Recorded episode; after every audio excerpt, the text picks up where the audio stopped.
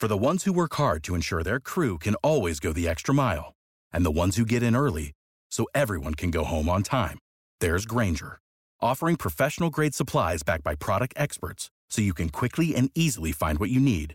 Plus, you can count on access to a committed team ready to go the extra mile for you. Call, click Grainger dot com, or just stop by. Grainger, for the ones who get it done.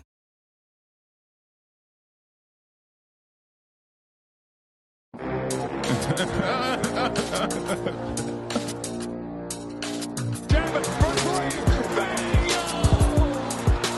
tell him he's a rookie. And what's up, Clipper Nation? Jesse Cass here with you as we're here for another brand new episode of the Believe in Clippers podcast as we embark on the twenty twenty N B A playoffs. The Clippers locking up the two seed after their eight seeding games of the bubble. They will take on the Dallas Mavericks in the first round of the playoffs in what should be a really fun, high-octane playoff series.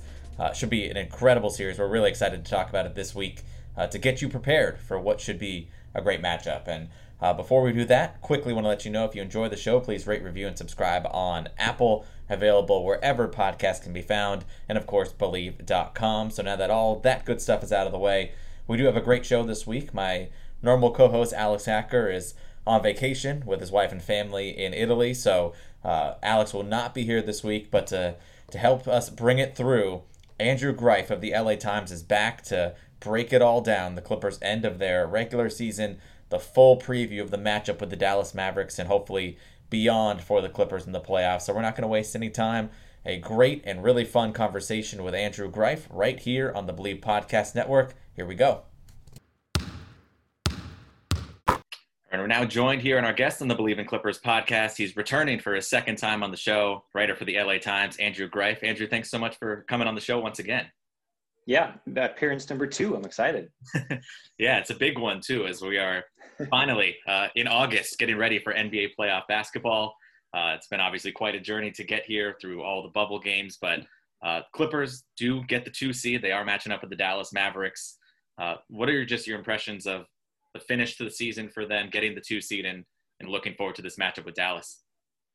I, th- I thought it was pretty uh, appropriate of the way they handled kind of the post-game reaction when they when they clinched the two seed on Wednesday by beating Denver, because they were so nonplussed that it was the first time they'd ever uh, clinched the two seed in franchise history for a franchise that has not had much uh, in the way of success. I mean, that's something that, you know, I think most, you know, times when you, you see a team kind of pump that up a little bit, but Doc Rivers didn't even mention it to the players in the locker room. Uh, basically, I, I wrote it in my story that there was not really a celebration. It was just a lot of like shrugged shoulders. It seemed like every player who talked to us on Zoom after the game just said like, that's, this is nice, but, um, and it was hard to get there because of all the, the injuries and the lineups, and not to discount what it took to get there, but they, they know, and everybody knows that the ultimate goal is to, you know, not uh, just, you know, get to the first round. This is not last year when they popped champagne in the locker room in Minneapolis when they clinched the eighth seed. Uh, this was, you know, this is a team that obviously expects to win a championship. I mean, Doc Rivers and Paul George talked today before practice, and they, in no uncertain terms, said that they are going to be disappointed if they don't win a title. So um, I thought that considering where things were at during the year and the way they kind of caught fire in March, to have it taken away because of the suspension of the season, I thought they finished the season pretty well, the restart in terms of momentum. Yes, they don't have everybody yet. Obviously, Montrezl Harrell is likely to come out of quarantine Monday. Um, so, you know, it hasn't been a perfect restart, but I thought they've, they have about as much momentum, which I know is sort of a myth, um, as you could probably have at this point. Yeah. And you alluded to it a little bit there. We know the Clippers, as you mentioned, in playoff history, they haven't gotten the two seed before, and all the great Lob City regular seasons, they always either retired for it or got the third or fourth seed. So getting that two seed ordinarily would be important. Of course, we don't have home court advantage or anything like that this time, but from that era as well, you have all the, the memories of injuries and things in the playoffs. And that's something that obviously looms a little bit large with this team. They've had their struggles staying healthy and having a full team. We know Beverley has been out. You mentioned Montrezl Harrell having to clear quarantine. How much of a concern is that for, for this team to, to be, have their full team together, which we haven't seen yet in the bubble?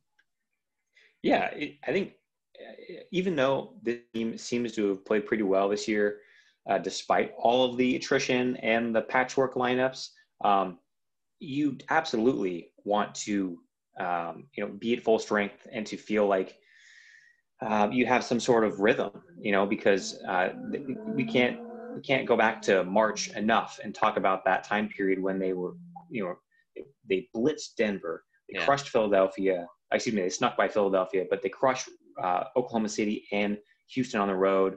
Uh, they lost Lakers, uh, but just dominated Golden State. I mean, they took everybody out in those first last, last few weeks of uh, the season before the suspension. And so that's the kind of the, the one little window we have into what this team looks like when they're at full strength and they look like a championship caliber team. So getting back to that is, is vital. Um, so I know that Montrezl Harrell is probably going to be as hungry as ever uh, and motivated as ever coming out of quarantine after uh, you know, his grandmother died, died, and that's unfortunate. And he said that he wants to use that as motivation. Um, so, you know, he's going to be coming out playing pretty hard, but it will take time to get ready. And as, as, as weird as Dallas has been this year in some ways, the, the way they've kind of been incredible through three quarters, and the fourth quarter they struggle. Um, they're still so talented that you just, you can't look past them. So I, uh, I do think there's some concern about just making sure that everyone's on the same page, but um, they, they are three and oh against Dallas this year, and they weren't exactly full strength for those three victories either. So I would feel pretty confident if I were the Clippers. Yeah, it does seem to be a really good matchup for them. Of course, you mentioned Dallas, not only a good offensive team, but by the metrics, the best offensive regular season we've ever seen. Of course, you talked about the, the fourth quarter struggles, and defensively, not nearly as strong, near the bottom of the league in that department. So specifically on the matchup with Dallas, what are some of the things you see that the Clippers could take advantage of in this first round playoff series? Well, I, I was at the game in Dallas when they lost Dwight Powell, and that was obviously a huge one because he was so good for them. And so I know it's been months since that injury happened, so they've had plenty of time to to get used to the way they are now. But that that's such a that's such a big loss. And um, so I think that's something that is, is going to be hard for Dallas to overcome in this series. Uh, you know, this offense, I think it's one fifteen point nine points per one hundred possessions. That's the N B A record now. Against the Clippers, though, it's one hundred six points per one hundred possessions. So it dips significantly. And it's actually the Clippers who are up in the one fifteen range per one hundred in those three matchups. So it's, it's, a, it's about a nine, uh, nine point, I want to say nine point five gap in net rating uh, with the Clippers on top in those three matchups. So the, I would say the big guards that the Clippers have, uh, big forwards too, you know, Kawhi Leonard, Paul George, obviously. Um, I think that they've caused Luka Doncic a lot of problems, the kind of problems that he rarely has with anybody. Um, granted, his numbers are still absolutely insane. I think it's like twenty-seven points, nine rebounds, something like that. Um, and, and but his shooting percentage is twenty-seven percent from three against the Clippers this year. His overall shooting percentage is forty-two percent. So they've found ways to cause him problems. Um, in, in, in, and I think that has to be promising for this matchup if you're the Clippers. Now, Porzingis, I think, is looking as, as good as he has all year. And so that's a problem. I think Tim Hardaway has done a great job for them. Uh, really, since he kind of found his role of starting off on the bench, but now, you know, back into the starting role for the, for several months now, and I think he's just played pretty well in the bubble. So, um, I, you know, the pick and roll with Luka Doncic, that's where it all starts. He's one of the best uh, in terms of producing points per possession in the N B A, a top ten guy as a pick and roll ball handler. And if you can't stop Luka, then you can't stop Dallas. Yeah, and it seems like, well, what we've known when the Clippers built this team back in the summer and getting Kawhi Leonard and Paul George, this is part one of the reason, right? You know, having the best, two of the best perimeter defenders in the world and guys that can give superstars problems. Luka's going to get his numbers, as you said, but really making him work hard and do it in an inefficient way. It seems like the Clippers have done that in the three meetings this year. Yeah, and I think he's also averaging five turnovers per game in the three matchups this year. So, it, the, you know, you're going to expect turnovers when he has a, as high a usage rate as, as Luka has and how much they de- uh, depend on him. But again, the Clippers seem to be able to, to frustrate him in ways that maybe some other teams do not. I mean, I remember, I forget which Dallas Clippers game it was this year, but he left the arena without even talking to reporters after one game because he was, it was just a terrible night for him. And again, th- those happen so rarely. That's why we think about him. That's why, that's why I'm bringing this up time and again. You just don't see Luka Doncic struggle. I mean, he's one of the best twenty-one-year-olds the N B A has ever seen. So uh, the way that they've been able to, I think, uh, you know, let him think he's getting to his spots, maybe with a, a you know, uh, kind of the, the one dribble back back step with the three pointers. Um, that's something that you have to fear. But with him, again, he's just not shooting it that well against the Clippers. I think they they want him to uh, to take that shot. Um, I'm impressed with him. I think that, you know, you've heard Rick Carlisle say that he's a mix of like Jason Kidd and Larry Bird, and Doc Rivers said something along those same lines today. Uh, you're never going to, you know, you're never going to get the Clippers have anything less than total respect for Luka.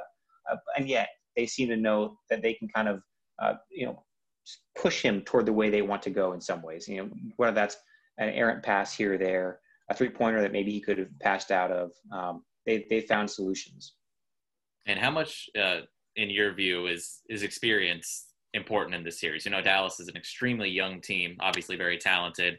Clippers have a lot of guys who have been through a lot of playoff battles, of course, with Kawhi taking the title last year. But um, is that negated at all by this bubble scenario? Does it make it, you know, a stronger thing with the inexperience, or does it make it less? In your estimation, what do you think about that? That has been something that's been talked about quite a bit these last few days as the playoffs were approaching. And I've asked uh, Doc and Kawhi this, and, and Paul George had mentioned something along the lines today too, the the lack of the home court advantage. How much of a discernible advantage is that? Uh, does that does that flatten things in the bubble to make things more unpredictable? Doc Rivers said that he thought it was absolutely going to be a factor. What I thought was interesting though was he said that he didn't know necessarily who that would um, you know help the most in this situation. Does it help the road team, the quote unquote road team? Is a healthy, quote unquote, home team. He said he, even after three weeks of watching games in this environment, he's still like not really sure. Um, but I do think we should be prepared for unpredictability, because not only are players not really in the hostile environments, um, it, it, we think about like the, the, the travel as being uh, something that can really wear on guys, and it's true. But the pressure of playing on the road is something that even Paul George brought up talking to reporters today, that he didn't feel like there was as much pressure necessarily in the bubble, which I thought was a really fascinating thing, because the idea of pressure and maybe would the bubble environment allow players who don't do so well in such pressure-packed situations uh, play well, play better in the bubble. I think we talked about this last time. Well, he seemed to acknowledge today that, yeah, it's a real thing. And he almost pointed toward the Suns and their eight and oh play in the bubble as like, these guys came in, they had nothing to lose, they just let it fly, and look what it did for them. So uh, that to me was almost like a warning of, yeah, you're going to see teams just feel like, you know what, this is a neutral site, let's just go for it. And of course, you spent some time in the bubble covering this thing. Is there any discernible home court advantage from when teams have the home court in terms of having their sounds and, you know, the virtual fans who obviously can't make all, any real noise, but any piped in noise? Is there any type of advantage, or is it all just pretty neutral from your vantage point? Unless you are a player who gets awed by the sight of a pregame hype video from the opposing team, then there is really no advantage to being a home team. You know, that's, that's really the only thing that changes, that the, the public address calls are, are meant to evoke the home team's arena. Uh, and then there's, you know, the home team introductions they, that has with the same pregame hype video that plays on any home team screen, you know, the minutes before tip off. And, and that's where the, the um, ability to really make this feel like the Staples Center, for example, for the Clippers, that's where it ends. So I, I had, was not able to pick up any difference. And I think J J Reddick has even said that he was not even sure in the middle of games, like, oh wait, are we the home team or the, or the away team? Yeah. No, I mean, it'll be really interesting to see, like you said, if that affects any players or allows players who would be affected by, you know, say a, a raucous home crowd, if it makes them looser or play better. And we know that, you know, for the Clippers, for all the talk about it being a Laker town, which it is, and that would affect them maybe later on, that the Clippers home crowd during playoff games that aren't against a team in their own city have, have been pretty good. So that's obviously something that they'll be missing. Mm-hmm. Yeah. And I, I remember I've only had one playoff series uh, under my belt as a beat writer uh, with the Clippers. And so I, I've barely seen that window into what the Clippers home crowd really is like. And, but I have seen the Lakers home games and the Lake and the Clippers home games when the two teams play each other. And I know that they sound very similar. They sound very much like Lakers games. So I, I don't think you can rule that out. I don't think that's just fan talk. Uh, that's a real thing. And that would to me, that would be an advantage toward the Clippers if these teams meet. Yeah. And, and looking at this, you know, some of the stuff we talked about last time, one of the big things you were looking for was, will Marcus Morris show up and, you know, help this team in the way that they thought he would? And, and almost on cue, he really started playing better, making three-point shots, shooting efficiently, had a couple of double-digit scoring outputs. What did you see from him, and was it enough in your eyes to to feel confident in him going forward into the playoffs? Yeah, I think that um, he has not shot the ball all that well, but I have been impressed that he is playing pretty good defense. Um, and, and I think that he kind of, he spoke about this the other day too, that he feels like he understands that uh, he's not getting the type of shots he would be getting in New York. And so he's not uh, taking, you know, he's just not, he's not expecting going in, expecting fifteen shots. Uh, that to me is a self-awareness that I, I think I was kind of curious about what he have uh, because he was getting all kinds of shots in New York and he was known as a ball stopper. Yeah. Uh, he, he, he is someone who I think is, I think he has the highest plus, uh, plus uh, well, the Clippers outscore teams more when he's on the court than anybody else this year, uh, even more than Kawhi Leonard, more than Pat Beverley. So the good things happen when Marcus Morris is on the floor. It's a matter of channeling it. Um, and so I, I guess he was not someone who I left the bubble uh, the seeding games thinking was kind of had, had had a breakthrough two weeks anyway, but he did play well. And I think this was like a positive step forward for him. Yeah. One thing that I've been uh, impressed with, with Marcus Morris and, and actually having watched a lot of, you know, Knicks games with him earlier in the year as well. It's, it, you know, it's a, it's a completely different role for him, as you said. And, uh, you know, it seems like he's taken that and, and embraced it with open arms. You know, someone who did have, you know, seventeen to twenty shots a game. And now all of a sudden, you know, that's diminished by a lot. And he's really hasn't been a big ball stopper, occasionally here and there, but uh, he seems to be playing within the offense for this Clippers team. And this is something I talked to him about only a few weeks after he was traded, um, was just kind of that adjustment period and how, even if you know going in that that's going to be the case, that you will no longer be the focal point of the offense, how hard is that to really do in practice? And and he was really candid, to his credit, and basically said that, yeah, it's, it is hard. And because even if you know that you won't be getting those shots, when you were getting that type of, that steady diet of, of passes and, and opportunities, you just grow used to it. Um, and so, and plus you just don't, you're trying to find your way within the locker room environment, uh, you know, just kind of socially, just trying to figure out where guys are at, um, how to approach guys, you know, you're building bonds on the fly in the middle of the year. You can kind of tell that the extra four months has, has probably helped him quite a bit from that perspective, even though he wasn't around a whole lot of guys very often. It was still time where he, you could, you know, better understand exactly what his role needed to be and exactly what Doc Rivers wanted him to do. He's still online to leave um, in late September, he said, for the birth of his second son. So again, you know, as much as I think there's been a portion of, of fans who I've seen online who've been really disappointed in his play, um, you know, be careful what you wish for, because he is, uh, you know, able to guard Uh, bigger guys. Um, he is still a, a floor spacer. You know, people do respect him still. And so when he, when that goes away, I'll be really curious how the Clippers compensate. Yeah. And on that same vein, you know, obviously when Morris is there, he's going to be in the rotation, but what do you see as far as the Clippers rotation in the playoffs? We know around playoff time, it, it always shortens up a little bit. Who do you see as the guys, you know, obviously the starting five is going to get a big chunk, but you know, the nine, eight or nine, ten guys who who get significant minutes in the playoff run?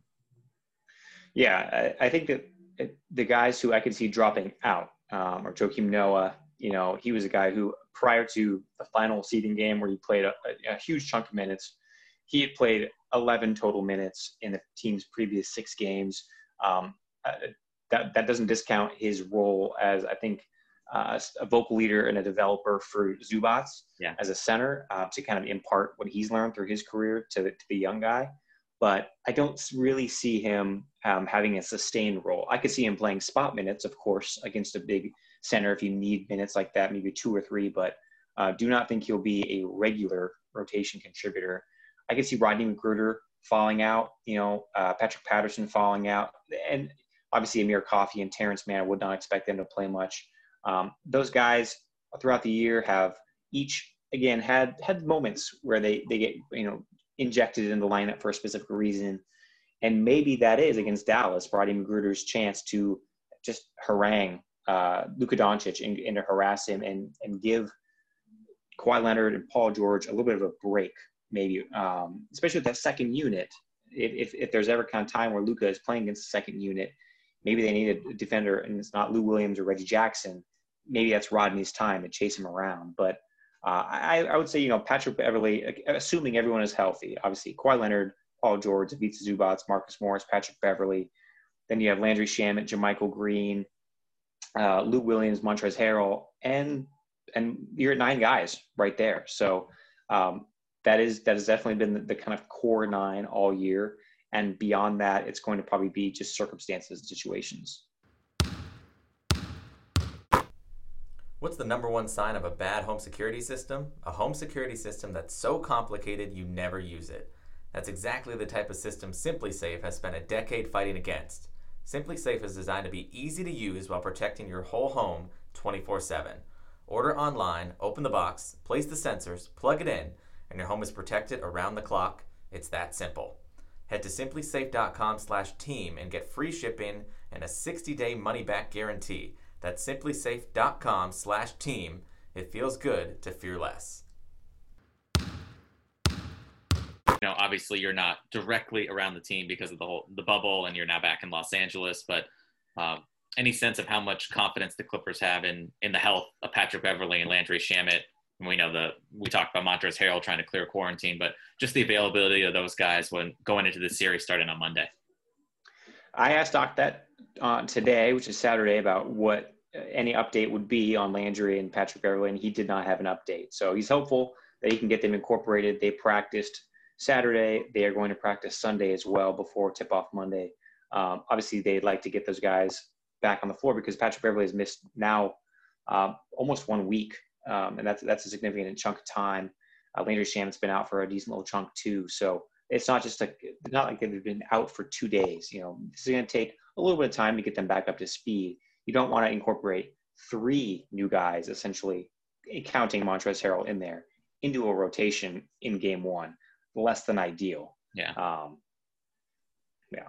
Yeah. No question. We'll see if, uh, you know, those guys are ready to go for game one and, uh, you know, how the Clippers do. Uh, obviously, you know, we mentioned that this is on paper a favorable matchup for the Clippers. What did you think of just their overall playoff draw? You know, they have Dallas. They're in the same side of the bracket as, you know, the Denver, Utah side of basically avoiding obviously the Lakers and the Rockets and some of those dangerous teams uh, until a potential conference finals matchup.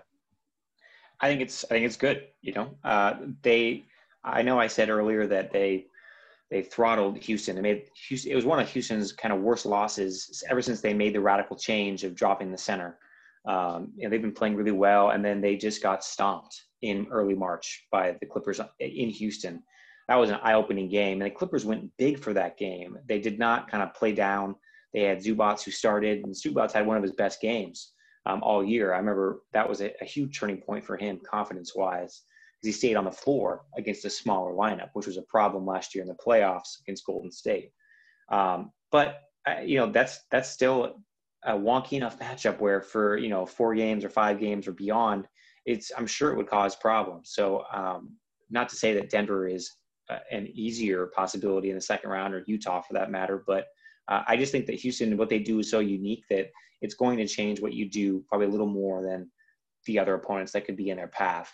Um, I, I like, I think that Denver is one of those teams where they've had such trouble. I mean, we talked about the Clippers having lack of rhythm in the bubble, but the, the Denver has had so much trouble getting guys on the floor that I think we're still kind of trying to figure out exactly what that finished product could look like in terms of like playoff rotations, um, who will get the bulk of the minutes, but I will say that Michael Porter Junior has been, you know, he's been the guy that I think people thought he might be when he came out um, of high school, just in terms of that track to being a really, really solid scorer.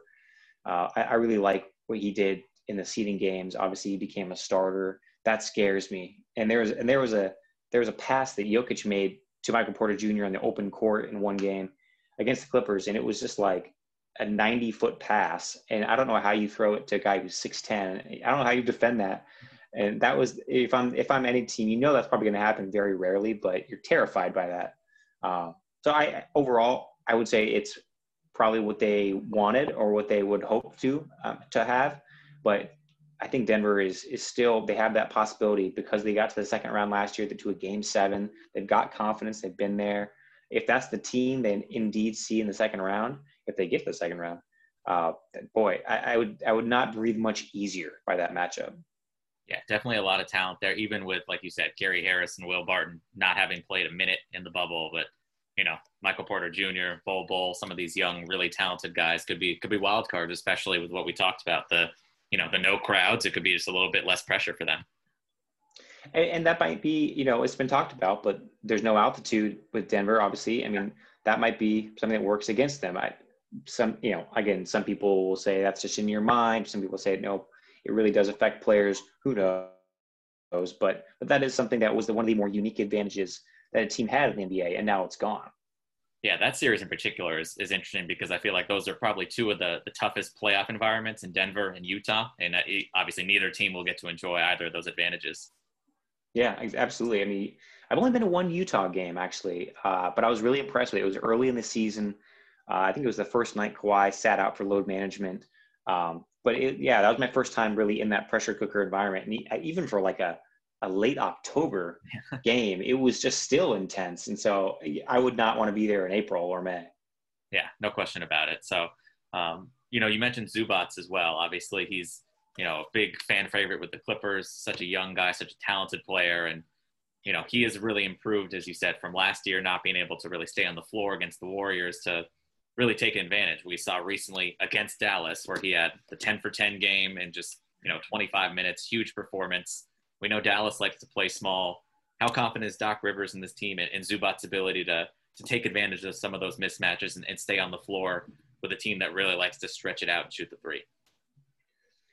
It's that's that's one of the most interesting subplots is Doc Rivers' trust in Zubac down the stretch of these playoff games. Um, I sort of asked a version of that to Doc after I think the Dallas game, and said, you know, uh, kind of what is. Does this change your, in terms of like your approach to how you handle fourth quarters, something like that?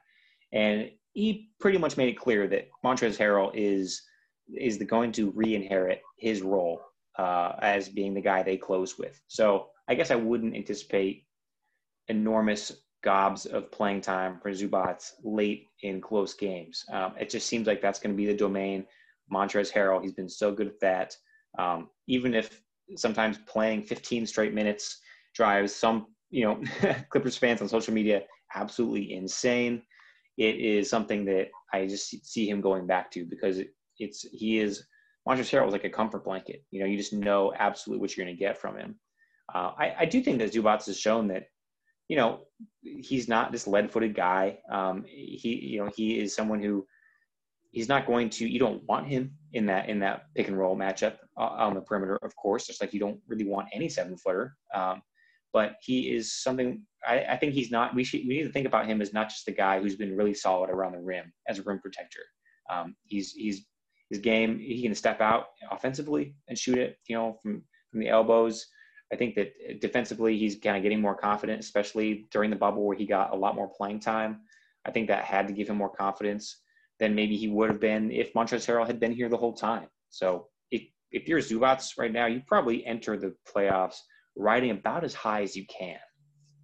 Yeah, and that's it's it's funny too because we've heard so much from, you know, different, you know, pundits and media outlets throughout the year about the Clippers, you know, lack of size or center rotation, and it seems like it's all come together with JaMychal Green playing really well and, you know, having the backups of, of Noah and Patterson if they need, of course, with Zubac and Harrell, that they might have one of the deeper center rotations in the league going into the playoffs. Yeah, and remember, I mean, people who followed last year's Golden State series closely remember that that series was, uh, there was a turning point in it when JaMychal Green started at center and took Zubac's minutes, but he just showed you um, his, Green's ability and, and preparedness to play that small ball five.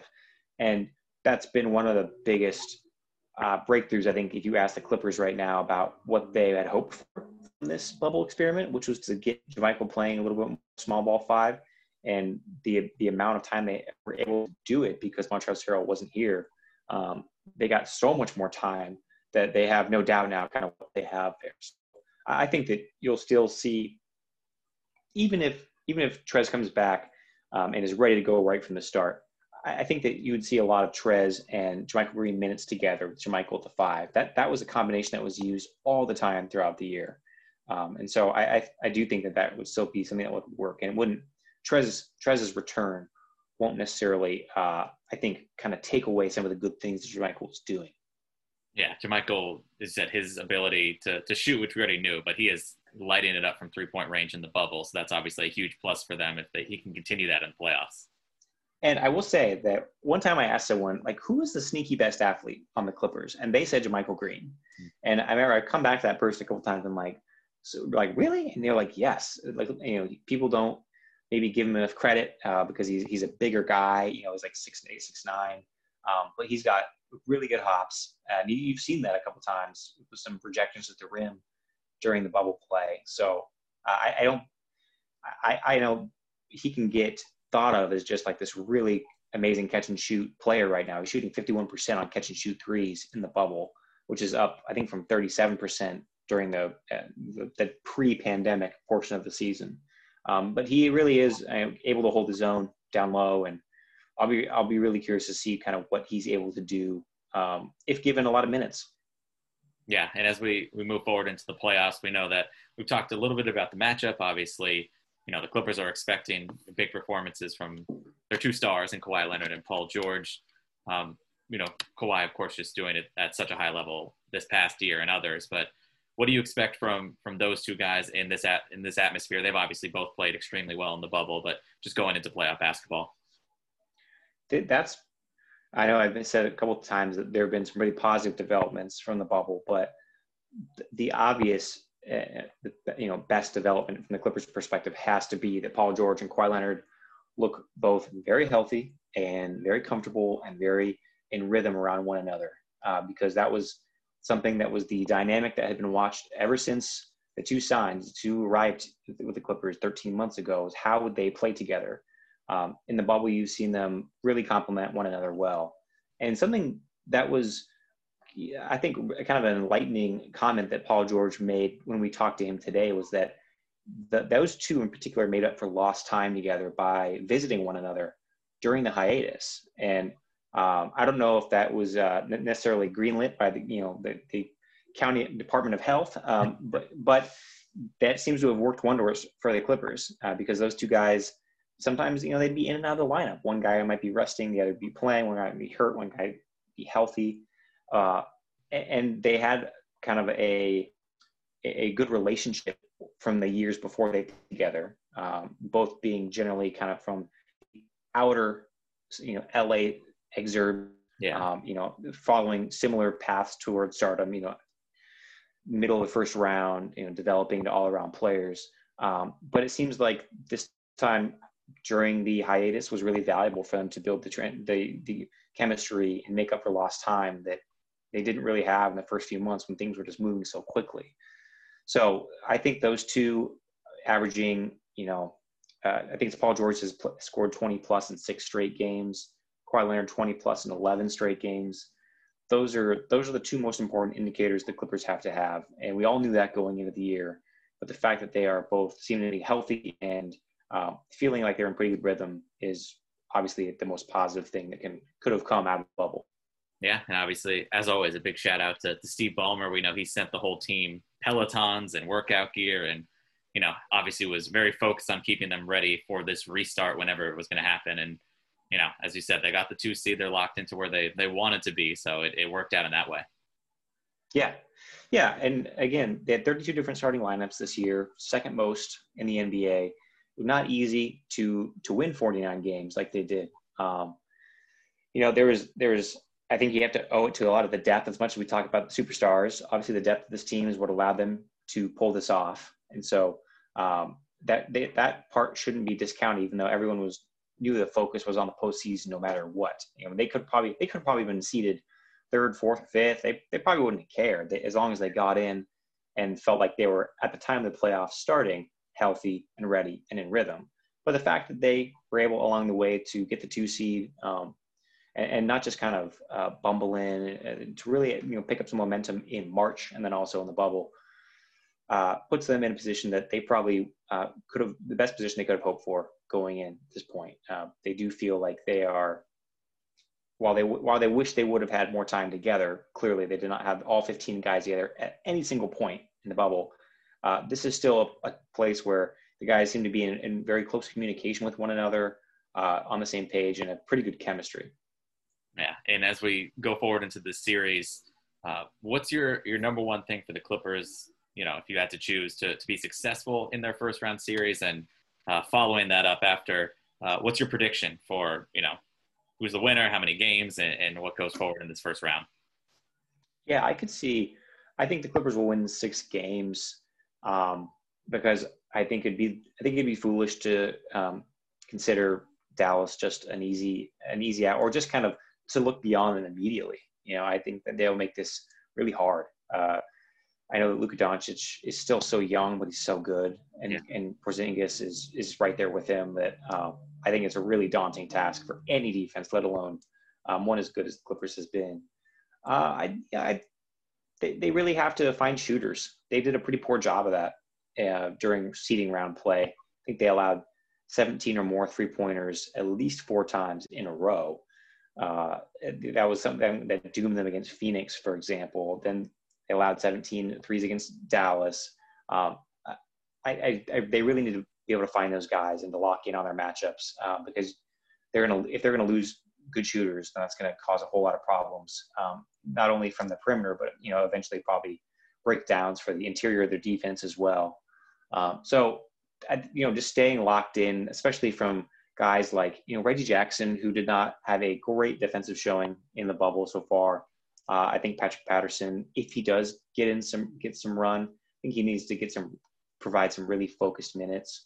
But overall, you just need this team to be healthy, because I think if they're, if they, if they are kind of even close to being at full strength, this is a, a really talented roster that is going to be hard, I think, to outlast for seven games. So, Uh, stay healthy, and, and probably don't overextend themselves. And that's, and that is really difficult, because we talked about role identity and knowing your identity as a team, and how that's been disrupted all throughout the year because of the injuries, the lack of time together. They've only played eleven games at full strength. Um, so knowing going into this playoff exactly what your role has to be from player to player is going to be pretty vital. Yeah. And we know that's something that Doc Rivers always preaches, is being a star in your role. And And hopefully for the Clippers, uh, you know, the return of, of Patrick Beverley and Landry Shamet will will help with some of those defensive issues on the perimeter that you were talking about. But they certainly missed that in some of those games, like you said, the Nets and, and the Suns games in particular. Yeah, definitely. I mean, again, we've talked about Luka Doncic all day. We could talk about him even more. But, you know, he everything is so – everything starts with pick and roll with them around the perimeter. You have to watch Hardaway.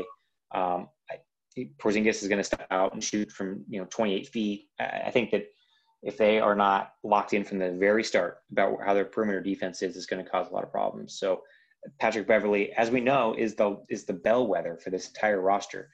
Paul George and Kawhi Leonard are undoubtedly the most talented players in the roster. They are uh, the players whose uh, the championships championship hopes hinge on. But Patrick Beverley really is uh, the kind of the fuel in this engine. I mean, something about him just changes the way this team plays when he's on the, on the court. So they really need him to be healthy and to be able to play and give them some minutes. Yeah. And we, we'll see, uh, you know, their health and everything on Monday. Uh, should be a really fun and exciting series. Uh, Andrew, before I let you go, uh, I feel like we have to bring it up just because it was such a dominant part of the news cycle, but you know, the Damian Lillard subplot with Paul George and, and Patrick Beverley. Um, I know you are obviously around the team or talking to them through Zoom. Uh, what's been the discussion around that, especially after, you know, Lillard, of course, missed the free throws against the Clippers, but has uh, gone on a wild tear since then, uh, since that moment? Yeah, I think do do the people of Portland, uh, the people I love affectionately from, you know, having lived there, do they need to send like gift baskets to Patrick Beverley and Paul George? I, because, man, uh, he has played otherworldly basketball ever since that game, ever since those two free throws were missed. Uh, it, I mean, I thought that you you just knew the second that happened. And I happened to be in the air. That was the last game I watched in the bubble. Just watching that happen, unfold in front of me live, and seeing the, the guys kind of wave goodbye, you just, in the moment, it didn't take much to think, okay, this is going to cause somebody a problem. Uh, you know, Bill does not suffer fools. He does not suffer embarrassment. Uh, he's obviously been so clutch his entire career. So uh, it hasn't really been discussed. You know, it hasn't really been brought up on the calls. I know there was a report that Paul George tried to bury the hatchet um, with Damian Lillard and made a call. Chris Haynes reported that. It had, it had gotten a little ugly. Some family members were involved on social media, lobbing back and forth some some verbal attacks at one another. Uh, but, boy, I mean, that is that also is Patrick Beverley just distilled. I mean, like, he's he's in street clothes, and he's not physically able to really help the team. But I would watch him, those games that he was hurt, and he would just be hanging, like laying over this divider between the court and the bench. I mean, like, he was just pounding it. It was almost like a ho- you know, a hockey where they have the boards. Yeah. I mean, that, that was Patrick Beverley. He's just the most vocal guy in an empty arena. You saw it right there, and obviously caused a lot of ire, but um, obviously Clippers fans would, would have nothing else than Pat Bev acting that way. So it's, I, I'll be, I'll be, it, obviously if those two teams were to meet in the playoffs, that would be incredible, very unlikely too. But I think it, just the, these fireworks from that matchup would be something that uh, even even though I don't really believe it's going to happen, uh, a guy can dream, a beat writer can dream, because the storylines would be absolutely insane. Yeah, that would be incredible. And as you said, that's definitely who Patrick Beverley is. There's nothing inauthentic about that. He's going to do that no matter who he's talking to or who the opponent is. But, you know, maybe it was a, a chestnut checkers thing. They knew maybe a little more motivated Damian Lillard would, if they make it to the eighth seed and, and win this play-in, that uh, maybe make it slightly tougher on the Lakers, although, as we said, none of us expect them to really take them out. But, you know, why not give it a, a little extra boost for Damian Lillard? Yeah, to your point, if if there was someone, if there was like a Disney worker shooting hoops on his on his off time at the at the Grandestino Tower court, like a, maybe like an outdoor court, I'm pretty sure Patrick Beverley will be razzing that guy if he missed several in a row. Like, that's just who Pat Beverley is. I mean, he's like the world's best. Uh, you know, if, world's best like example of you love him when he's on your team and you despise him when he's not. Uh, that that has to be him. Um, he's gonna get under guys' skin um, and light a fire into people who. Players who do not need to be lit like that. It's, he what what Damian Lillard has done ever since then. I mean, just incredible. And again, I lived in Portland, so I watched a lot of his his out you know his, his outbursts there and his accomplishments. But what he's done is just like I've been like showing my four year old the games. I've been like, you need to watch this. Like, this is incredible to watch. Yeah. No, it's something where at a certain point, yeah, you got to appreciate that level of greatness. And you know, Lillard named the for whatever it's worth the the bubble M V P, most valuable player for eight games, and well-deserving there, unanimous selection. So, as we said, we can only hope that uh, we'll see a lot of very, very entertaining basketball in the playoffs from not only him, but of course the Clippers, and what we hope is a long playoff run for them. Yeah, I, I think that we could be talking about the Clippers in the late September, uh, if not if not mid-October, depending on how things break. Um, it's I, I, again, I go back to the unpredictability, though. We all look at this team as being so deep, so talented, so prepared. Um, and yet, I, I think that we just have to realize that this is an, a circumstance that the league has never seen before. And I do think you'll, you will see a Phoenix-like team in the playoffs that maybe surprise some people. And whether they take out a contender like the Clippers, the Lakers, the Bucks, I don't know. But I do think you'll see someone get hot and, and upend expectations. Yeah, and obviously, as you said, you got to be careful with a team that has – a legit superstar, maybe even, you know, two with what Porzingis can do as well, as you mentioned. So it won't be uh, a cakewalk for the Clippers. It should be a really fun, entertaining series between the two. And uh, as always, we appreciate you coming on the show and can uh, break this thing down as, as it goes along. Of course. Yeah. Uh, so happy. And a huge thank you again to our guest, Andrew Greif, for coming back on the show to give us that great insight and playoff preview for the Clippers and the Mavericks. Round one, it all begins this Monday evening, six p.m. in Los Angeles. Los Angeles time, that is. Of course, the game's all taking place in Orlando. But Monday, Wednesday, Friday, Sunday, games one, two, three, and four for the Clippers. And we'll see if anything goes beyond that. But Kawhi Leonard, Paul George, superstar clips against Luka Doncic, Kristaps Porzingis, and the superstar Mavs. Should be a really fun first round matchup. So we'll break it all down here on the Bleed Podcast Network. To ensure that you hear all of that, subscribe, rate, review. We really appreciate when you do that. And of course, you can find us wherever podcasts are found. But until then, we'll talk to you during the week when the Clippers get this playoffs rolling. Clippers, Mavs, let's get it here on the Believe Podcast Network.